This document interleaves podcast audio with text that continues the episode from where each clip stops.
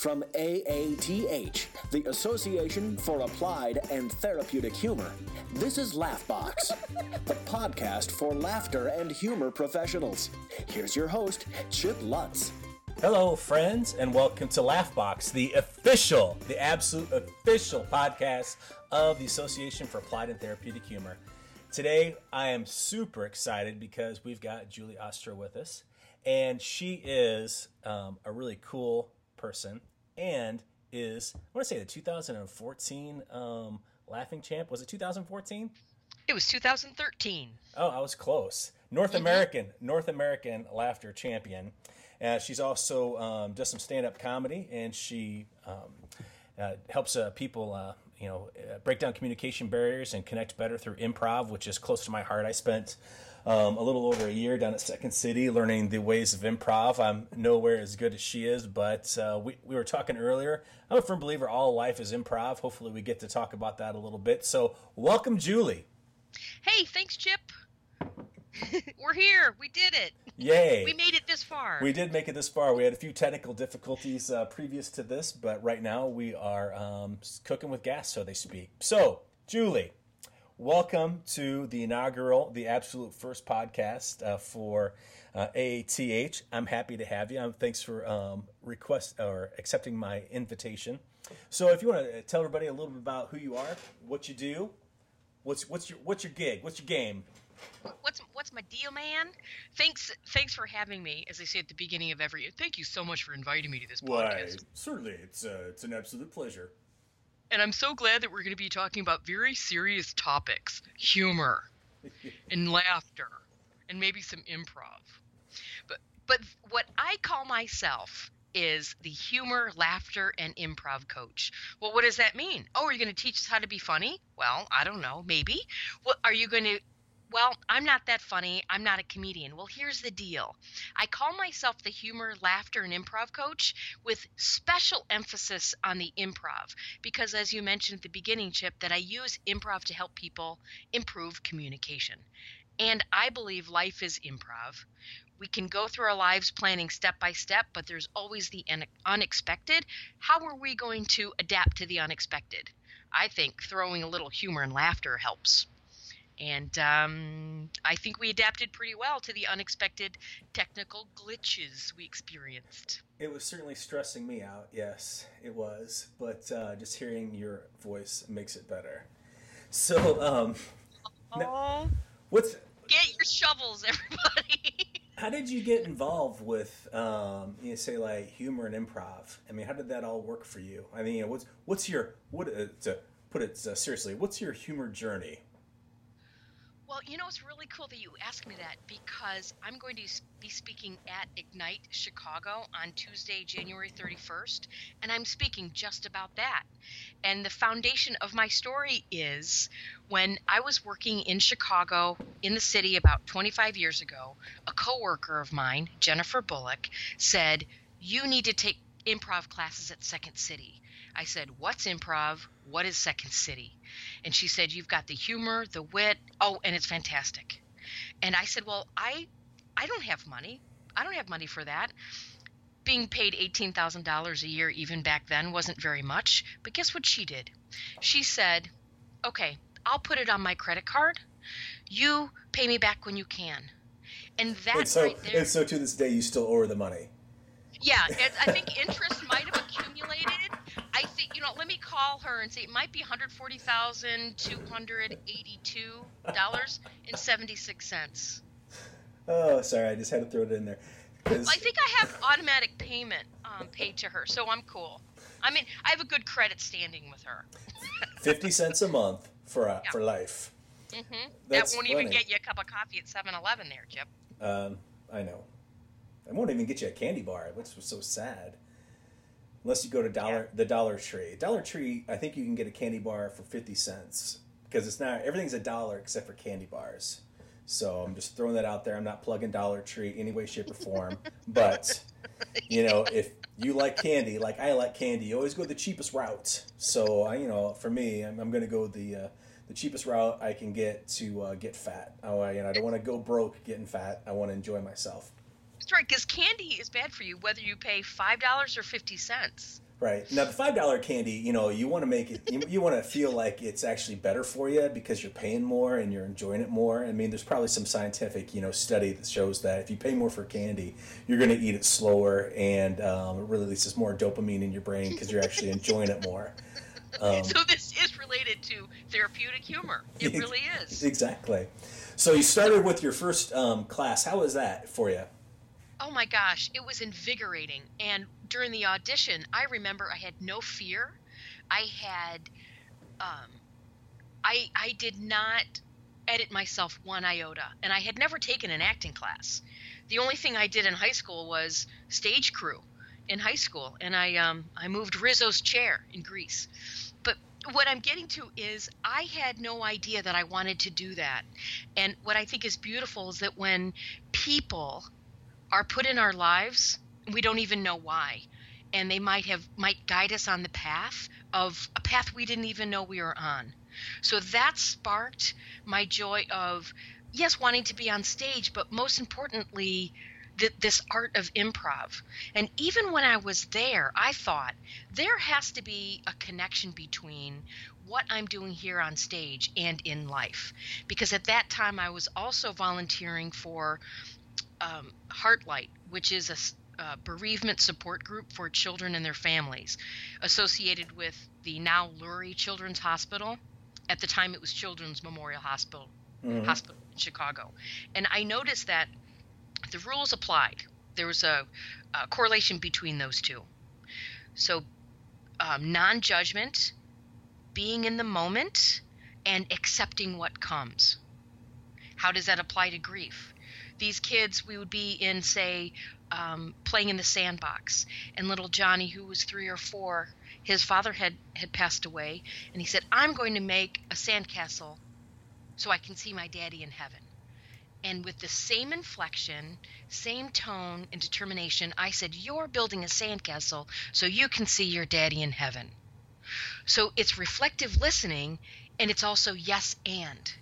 Now, what would have happened to Johnny if I said, that's impossible. or he would have said, That's just stupid. That's stupid. Here, read a book. this is how you're supposed to do it. Here, read a book. You know, Draw a picture. Draw a picture and be you will be fine.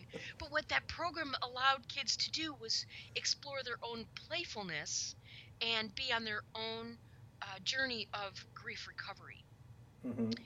Back to on stage in improv. When you're on a in a scene, for example, with three or four other people, and you throw out an idea, and someone says, Well, that's not a tree, boom, your idea is disintegrated. Or, on contrary, if they, oh, yes, it's a tree, and I'm going to add some bananas to it. So, what does this lead to? I just, I've always had it in my brain and my heart that there is that correlation between what we're learning in improv and in life. What we're learning in life, we apply to improv. I like that. I mean, when I went through, I mean, just the fact that you really had to listen, uh, improv, it made me, I think, uh, a better husband. It made me a better father because I wasn't negating everything. I was actually listening to what was going on. Um, it just, you know, got me outside my box so much because, so, you know, so often, you know, we're just kind of, uh, I call it a life triangle. We live in a life triangle. You have three basic places that you go in life. You know, like it's home, work, grocery store, home, work, church, whatever it is. And that's the triangle we live in. Um, and what I liked about uh, improv was that it took me outside my triangle. Mm.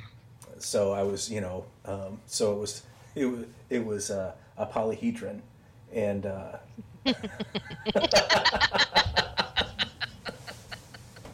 okay. Um, I don't. I guess I've made progress because I did not shudder at the fact that geometry was brought into this. I'm okay.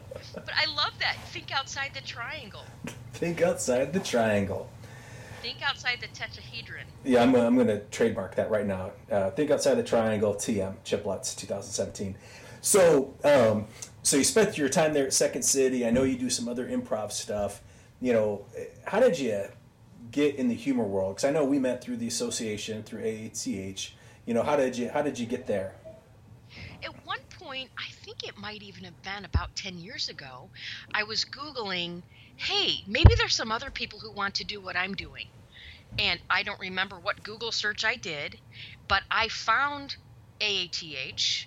I also found the Certified Laughter Leader Group, and that's where you and I met. You were one of my trainers. I was. Yes, you tried to forget that. No, I'm kidding. Um, I had, I had, I had, blocked I had, it out. I had blocked that out, but thanks for bringing it up. Um, it was a traumatic experience for me. How many listeners have we lost so far? And five, four, three, two, one, zero listeners. Awesome. Um, so in my in my search, I found other people are doing this laughter thing. Other people are laughing and they're helping other people, and they're not getting shunned for laughing out loud in public. Uh huh. I would get either la- um, complimented or criticized for my laugh. Um, but since winning the championship, you know what? Okay, I've got the trophy. You don't have to criticize me anymore. Um, and then with finding a humor association. What? What? There are people study therape- therapeutic humor? What is that? What is that? And so I, I reached out to um, the then president, Lenny Dave. Dun, da, da, da. And I met him at the first conference in 2009, first conference that I went to. Mm-hmm. So, bottom line is, I knew someone outside of myself, my circle, suggested I go to improv. And then I knew that there was something having to do with humor and laughter. And, and then I found people who were doing what I was doing and wanted to do. And then I found this community. So, as as I've gone on my life, I've been open to opportunities for laughter and humor and improv. Um, and, and that's that's really how my, my path has been. Is that clear? Or, or Well, it's no that well, it's it's convolutedly clear. Um, or is it and is it repetitively redundant? yes, that's it. Um, what's funny is that I always maintain that a lot of times, you know, with AATH especially, um, for people that have always kind of been the, you know, the outcast or the oddball, you know, when they find AATH, they found their home. They found like all the people that um, they've been looking for their entire lives, the people that get the joke, and you know that, uh, and fundamentally some of the nicest people I've ever met in my life. Just I remember my first conference in two thousand and six. We uh, uh, it was in Panama City Beach, and at the end of the weekend, I, uh, I told my then wife, I say then wife because she's not my wife anymore. Humor didn't cure that, um, but I, I did. Uh, I said, I see, it's gonna be difficult for me to go back to real life after this. I mean, real people aren't this nice, but everybody at the conference, you know, was that nice. It was just um, an interesting thing. So you know, that's kind of cool. It's an interesting story. You know, um, not convoluted. You know, whatsoever. Uh, we were talking earlier about um, how should I put it? It's kind of like humor at the the end of life because I know that uh, we were sharing stories about my dad passing and your dad, uh, mom, you know, passing, and finding humor in that. And that sometimes, how should people might think that uh, bad taste or illy advi- illy ill advised. I was going to say illy. I don't think illy is a word. Iliad is. Iliad, Iliad. is the name of that guy in the Odyssey. Uh-huh. yeah, yeah. Um, Right? yeah, it's the name of the Homer book. Yeah, the Iliad. But um, so share some. You know, like I know that uh, when you go out and speak, you share. You know, with you know different people on humor as a coping strategy and so forth. How has it personally helped you? Well, when my this March will mark 25 years since my mom passed away. Hmm. 25 years. And for those of you doing math, and that that's half of that will have been half my life. So do the math and you can figure out. Okay, send birthday presents, but um, no black balloons, thanks. Um, so what I found was yes, it was very hard to see my mom die saw her die, but she managed to have a sense of humor. Just something simple as it, maybe the morphine kicked in, but I remember being uh, working, working. Either way, it made her light, light and lucid. And I remember calling her from my job down in Michigan Avenue. It was on a Friday afternoon. I would take the train out to Naperville as much as I could to, see her. And I said, "Mom, I'm going to come out and visit you." No, no, no. You stay downtown and you you should spend time with your friends. She's very caring, very caring person. never worried about herself, always caring about other people. And I said, "But mom, my my my bags are packed." And she goes, "Oh, my bags are packed." La la la. so maybe it wasn't funny to anybody else, but like, okay, so there I am laughing and crying in my cube, and, and I'm supposed to maintain corporate decorum, I suppose. But I said, okay, I'm coming to see you. But what what I I found was um, really healing it at her funeral. I mean, talk about when I speak to groups and I say, you know what, laughing in the stressful times can be helpful. We laughed at my mom's funeral. Mm-hmm. You can picture, can you picture people's faces? Oh my gosh, how disrespectful. You could see it in their faces. What, you laughed at your mom's funeral? Well, six of us kids, sitting, chatting, weeping. Well, five of us. Our other, one of our sisters, all of a sudden we hear her say from the back of the room where the, where the casket was, she said, Thank you so much for coming. We all looked at each other and like, wait a minute, is she saying thanks for coming to mom? then we realized she was saying goodbye to some neighbors who were leaving out that door. And in that moment, when we, we realized how ludicrous we thought what was really happening, and then the bridge from that moment to the reality of, oh, she was just saying goodbye to those old neighbors, we looked at each other and started laughing. So all five of us were laughing. That sister came up. She goes, What are you laughing at? She didn't know what we were laughing at. We eventually told her, but she started in the laughter too. Mm-hmm. So this is the important part. In that moment of stress, stress, sadness, angst, and that bridge between that moment and the moment of laughter and connection, that moment right there is is where the laughter connection happens. That's where we felt connected. Mm-hmm. And guess what?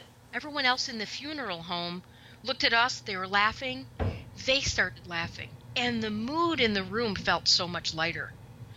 You know, we gave everyone else in the room permission to laugh too. Right. Yeah, it's, it's one of those things where they probably, you know, even if they found something funny, they probably didn't want to laugh because they would look at it as dis- disrespectful. But, you know, if you, the ones that are most, you know, uh, directly impacted by, you know, the loss of your mother can laugh, certainly, you know, you gave them you know, permission. That's a great example of, uh, it, it's, you can't really manifest those moments. Sometimes they just happen. And you just like, you know, sometimes all you can do is laugh because everything else is so crappy. Um, right. Yeah. It, right. I mean, yes. it's like when uh, my dad passed last year. I mean, in he had had uh, you know five years ago a guy diagnosed with you know lung cancer and and made it through the stage four lung cancer, and we thought he was going to die then. And then you know he pushed through that, had a mini stroke, and every time I'd see him, he's like, "Well, this is probably the last time you're going to see me." And I would tell him every time, "It's like you keep saying that, but yet you're still here." And he, you know, we would laugh a little bit, and uh, so finally, you know, my mom, you know, things went really, really fast last spring, and uh, my mom said he was put him in hospice, and I went down to Central Illinois where they were at, and tell my mom out and be there, and at uh, within two days, I mean, of going into home hospice, you know, he had passed. And what's funny is, all right, so I can sleep through pretty much anything. So the one night, first night I was there, I um, I was like, I'll take the first watch, mom. I'll sleep out here on the couch. Anything happens, I'm here. So my dad couldn't get around on his own, so but in the middle of the night, he had to go to the bathroom, and he got up, banged into every wall and everything. I didn't even wake up. I mean, I was like, I didn't even wake up. So the next night, my mom was like, "Well," um, I said, "Well, I'll take the watch tonight. I'll sleep out here on the couch." She's like, "No, you didn't even wake up last night." I'm like, "All right." So I go to sleep, and about uh, one o'clock in the morning, she comes running in there just in tears. It's like, "I think he's gone. I think he's gone," and it was. Uh, we went out there and you know he had gone peacefully in his sleep and you know we were sitting there kind of like trying to console each other you know hugging each other and you know it was in, in, between the hugs and the tears there was like dead silence except for the the rhythmic churn of the oxygen tank. And so i looked at my mom and i pointed to the oxygen tank and i was like uh, are we just leaving that on in case we're wrong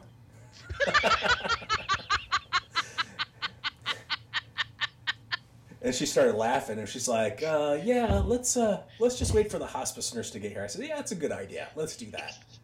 And you know, and we've got six kids in my family too, and so I mean, that whole week there was um, a constant stream of, you know, laughter and joking, um, just because that's what helped us get through the situation.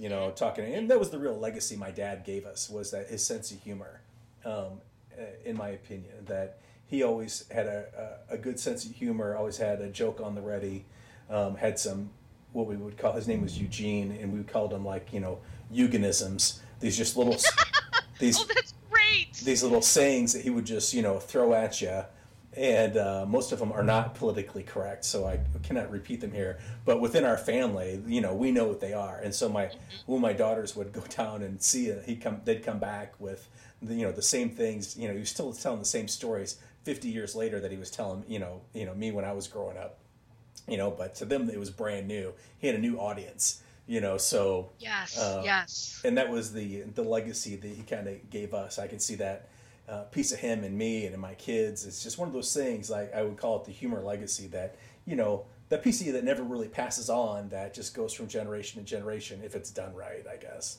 So you know what? I'm thinking that your dad and my dad are wherever whether they believed in heaven or if they're just hanging around, whichever. But I'll bet they're having a, a joke battle right now. yeah, my dad's ver- version of heaven would be this. Uh, see if they had like he used to go to this uh, bar called the Crawfish Buffet, and where he'd hang out with all his buddies from the steel mill, and they would you know razz each other. So I imagine if the, you know his version of heaven would be the Crawfish Buffet, endless cigarettes and free beer, and Friday night fish fry. Maybe my dad was more of a bookstore kind of guy, bookstore, and so maybe the maybe they'll chat on the street. Yeah, I don't think they're probably hanging out together then. but then again, wherever they are, there's no judgment, I suppose. Uh, what was interesting is just just in September, we buried my father's ashes, although he he passed away in 08. and um, so we had you know shared some stories on gravesite, and as we were sharing stories that we remembered, it sparked memory in other siblings. And one joke that my dad always did was, and wherever my dad went, he tried to make people laugh. So I wonder, I may have gotten that from him. Mm-hmm. I always want to make people laugh. And that was my dad, too. Here's his favorite, or at least my favorite of his. So he's in a store, and the open close sign is facing toward him. So as he's walking out the door, it says closed. So he turns to the person at the counter. He says, How do I get out? Nice. you wait for it. Wait ah, for there it is. There, okay. there it is. that, that is pretty funny. So, no matter what kind of relationship you had with your parents, um, I should say, whatever at, at, times it was somewhat tumultuous, but he oh he's instilled the humor in me, you know, and he instilled, um, I think resilience too. I mean, right. That man was on um, so many blood transfusions, but he wasn't going to give up. His his folder was like I don't know, five feet high, but exaggeration is used to make a point. Mm-hmm. And of all these different procedures that he had, but he wasn't giving up. His mind was always sharp as a tack. Um, so I like what you said about humor legacy. It makes me think about what am I leaving for people? Whether I, you know, I don't have children of my own, but people I come in contact with, I am leaving a legacy, whether it's negative or positive. I think when I walk into a room and then leave the room, what am I leaving there?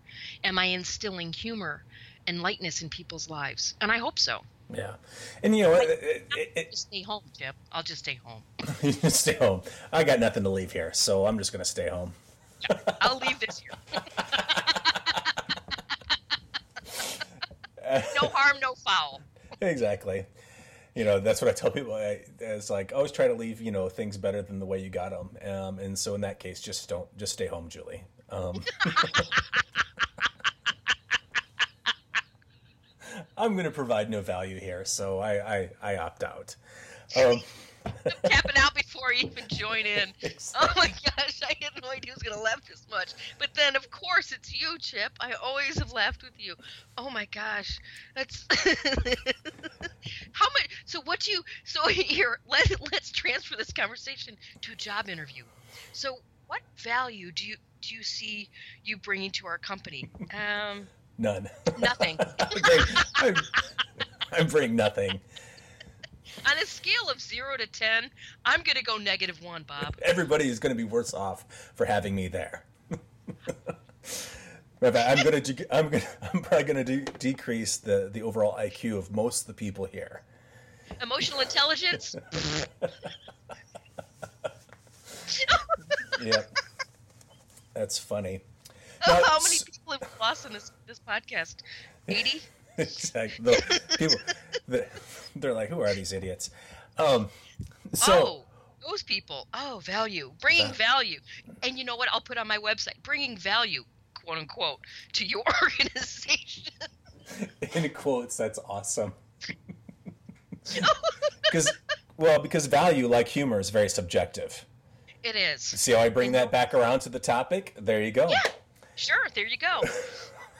You're good. Good stuff. Very subjective. Well, and it's uh, and, so many things are subjective. I mean, like with your mom uh, singing that song to you when she called you. I mean, that wouldn't have been funny to anybody else. It was just it was it was funny to you, you know, in that moment, and your mom knew it was funny. Just like, you know, with uh, my dad used to love the Smothers Brothers, and um, there was a song that they would sing, you know, "My Old Man," and it was, uh, you know, it's like my old man's, you know, uh, this. What do you think about that? He wears a. Um, uh, so I'm trying to think of, you know, like my dad was a millwright, so I would always sing, "My old man's a millwright. What do you think about that?" He wears a millwright's collar, he, a collar. He wears a millwright's hat. You know, so he goes through you know, this whole thing, and then at the end they do this long thing of of uh, cotton chicken picking, you know, cotton picking chicken plucker. That's it. it's hilarious. You could get a little tongue tied if you're not careful, right? So my I grew up a little chubby kid, so my dad would always uh, had this other song was uh, he would sing me. He's like roly poly, daddy's little fatty, eating corn and taters. Oh, and some people might think that was kind of you know uh, you know mean, but Mean. it was done in good humor because my dad was you know grew up a fat kid as well. He understood where I was coming from, you know, and uh, The so refrigerator. Ex- yes. So with uh, with that Smothers Brothers song, I always told my dad that at his funeral I was going to sing that, uh, you know, that Smothers Brothers song as part of his eulogy. But instead of, uh, you know, my old man's a millwright, I was going to sing my old man's an a hole And then did he flip after you? After No, you he would just suggested he would just he would just start laughing, you know, because it was our private joke, you know. It was saying, you know, Nice. the, like the roly poly song was, you know, something he, you know, would sing to me in jest, and that was my, you know, and he could always take a joke, and he could always laugh, you know, he could always laugh at himself, even when he knew he was, you know, he'd been kind of, uh, you know, uh, he had a, um, I should say, a quick trigger, so he'd get mad, he'd blow up, and then it was over, and then he realized that he'd just been an a hole, and then he would, you know, kind of like laugh it off or find the humor in it. And it was one of those things that you know just made the whole sit- diffuse the whole situation in a lot of different Nice. ways. Yeah. So. What you're and talking about and bringing it back around about subjective humor what i have found through the years is when people oh you're a comedian. And then they find that it's they think it's okay for them to start insulting me in their own biting humor. Like oh you're a comedian so you must have tough skin oh you're a comedian i can insult you so what one thing i would say as a takeaway from being a part of aath is healthy humor and subjective humor. So what I I've diffuse I diffuse that by saying, "Oh, you know what? The only person who can make fun of me is me." And I focus on healthy humor. Oh, what? They give this look, "What? You're not going to play?" But I don't I don't believe in criticizing anybody else. I am more than okay with finding fault in what I do and finding humor in it because then when I laugh at myself, it gives people permission to make fun of themselves. i see for me i'm exactly the opposite i just like Yeah? to make i just like to make fun of other people Mm-hmm. That's called bulldozer humor. We're gonna trademark Julie Ostro 2017. j jk lol um I, I'm with you on that. Like I, I'm all right with laughing at me, but I don't like when other people are doing it. So I don't try to do it to other people. And nothing's worse than that. Um, Just wait till I leave the room. Exactly. You know, well, nobody's more aware of my faults than me. I mean, nobody knows Chip Lutz like Chip Lutz, and so like I know, you know, where my faults are, and my kids do too, um, and they like to. Uh, in the same way, I, my dad and I used to rib each other. My kids um, like to rib me. It's it, on idiotic stuff. That's why, like, when I die, um, I want to be, you know, uh, cremated and put, you know, whatever they want to put me in. But then, you know, they've got to take turns you know, pass me around to different family members. And then at Christmas, they need to bring me out, put me on the table, and then tell stories about uh, all the stupid stuff I did.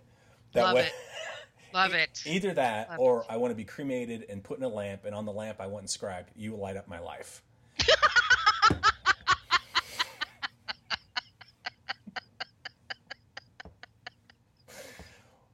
or maybe both. I don't know. Yeah, you probably go, you put both of those together. I guess. I, I'm I'm I'm thinking so. All right. But well, you are I, dead to me. Well, uh huh. exactly. So, if people are trying to, you know, uh, find humor in the the tragedy, trad tragedy, what are some ways that uh, they can do that? In your opinion, what are some ways that have worked for you that I think you think are universal can work for other people? Help them get out of the mess and you know just move on. Well, I would say, and if I could edit what you're saying about um, when you said move on, I don't want to negate that, but I want to add on to that. When I experienced grief and losing losing my mom, I realized that I would always grieve, but my grief took a different shape um, through my life. I think when she first passed away, it was this huge black dark hole on my heart. But as I I got help, I was with friends, and you know 25 years later i realized the grief is still there and it's coming up more because marking 25 years in a couple couple of months but it's taken a different shape. So i believe there's no moving on. It shapes us who we are.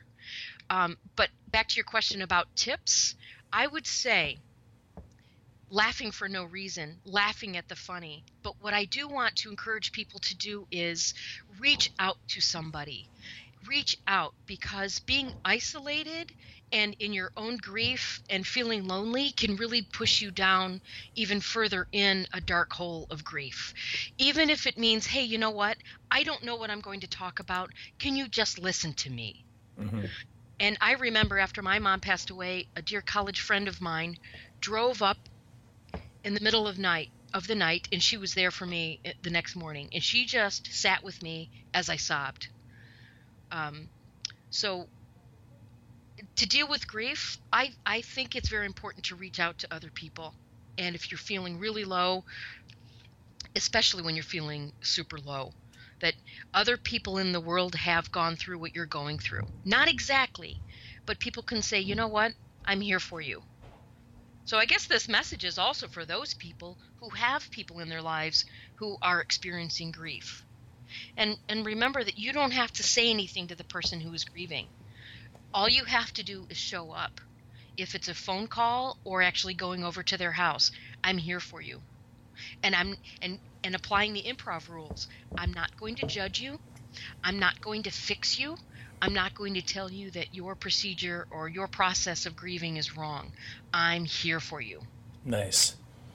I like that because so many times we go through things and we think we're the only person going through it until yeah. until we reach out and we talk to somebody. It's like, oh well, you're going through that too. You know, I, I like that. You know, we as human beings are social creatures, and um, but sometimes we don't uh, reach out when we should. And you know, you're going to laugh more when you're with other people. Uh, well, and, and, maybe reaching out to the person that isn't going to uh, make you feel worse. Maybe that would be the caveat on that. So don't call chip you know, if you know somebody's a downer and they're always really negative, um, you know, don't call them. You know, call that call that person that makes you laugh. Well, I was just talking to a, a, good friend of mine yesterday, and I said, you know what? I know that there are a few people I can count on my hand that I can call them and I can say, this is where I am. I'm in a crappy place right now, and I know you won't judge me. So it's important to know who those people are in your life. And if you call Chip Lutz, it'll be fine. it'll be fine. And just... I won't judge you either. I'll I'll have if you call me on Tuesday, I won't judge you. Oh, I'll judge you. I just won't say anything. You'll have good thing we're not on Skype because I, I'm I'm sensing a judgmental look via Skype. Hmm, I have a raised I have a raised eyebrow. Well, I have had a Yep. lot of fun um, talking uh, uh, talking to you. I appreciate you uh, taking the time out to share some of your insights with people that may be listening to this. If after today people want to find you, where do they go? They can go to julieostro.com. J U L I E O S as in Sam, T as in Tom, R O W dot com. And I'm I- also on you're also where? Facebook. Isn't everybody? My husband is not. Oh well, that's probably good. He he doesn't have to see all the photos of of me with my trophy. He sees the trophy every day. Right. Well, I'm a firm believer that in relationships, I don't need to know everything about you. I just need to know you're going to be there tomorrow. So, you know, maybe Facebook is a little too, you know, too much, you know, sharing between people. I know my kids aren't really, they're not really much on Facebook anymore. So, because it was too weird for them to uh, be friends with me, because I would tag them in the pictures of them when they were younger doing things on the toilet. Well, I um, yeah, I have nothing to add to that except right. um, well, maybe I do. That I've heard some twenty somethings at the gym say, "Yeah, Facebook is for older people." exactly. And that's me. I'm an older person. that's that's me. Yeah, I Yep. if someone was listening and doing the math, yeah. Yep. Well, my friend, I appreciate your time. I encourage anybody listening to check out Julie at uh, julieostro.com. Uh, check out her programs. She's got some cool stuff on there. She's got some awesome videos. I think there's a video of her um, uh, doing some in, uh, interviews, uh, but also uh, talking about the Laughter Championship, North America Laughter Championship, which is pretty cool. Uh, I am Chip Lutz. If you're looking for me, you can find me at unconventionalleader.com. And I highly suggest that, you know, if humor is your, humor is your, humor is your gig, humor is your bag, you uh, have a, an appreciation for humor and people get the joke, to uh, check out AATH, and that's AATH.org. Again, thanks again, Julie. It's been a pleasure. Thanks, Chip. Peace out. Peace out.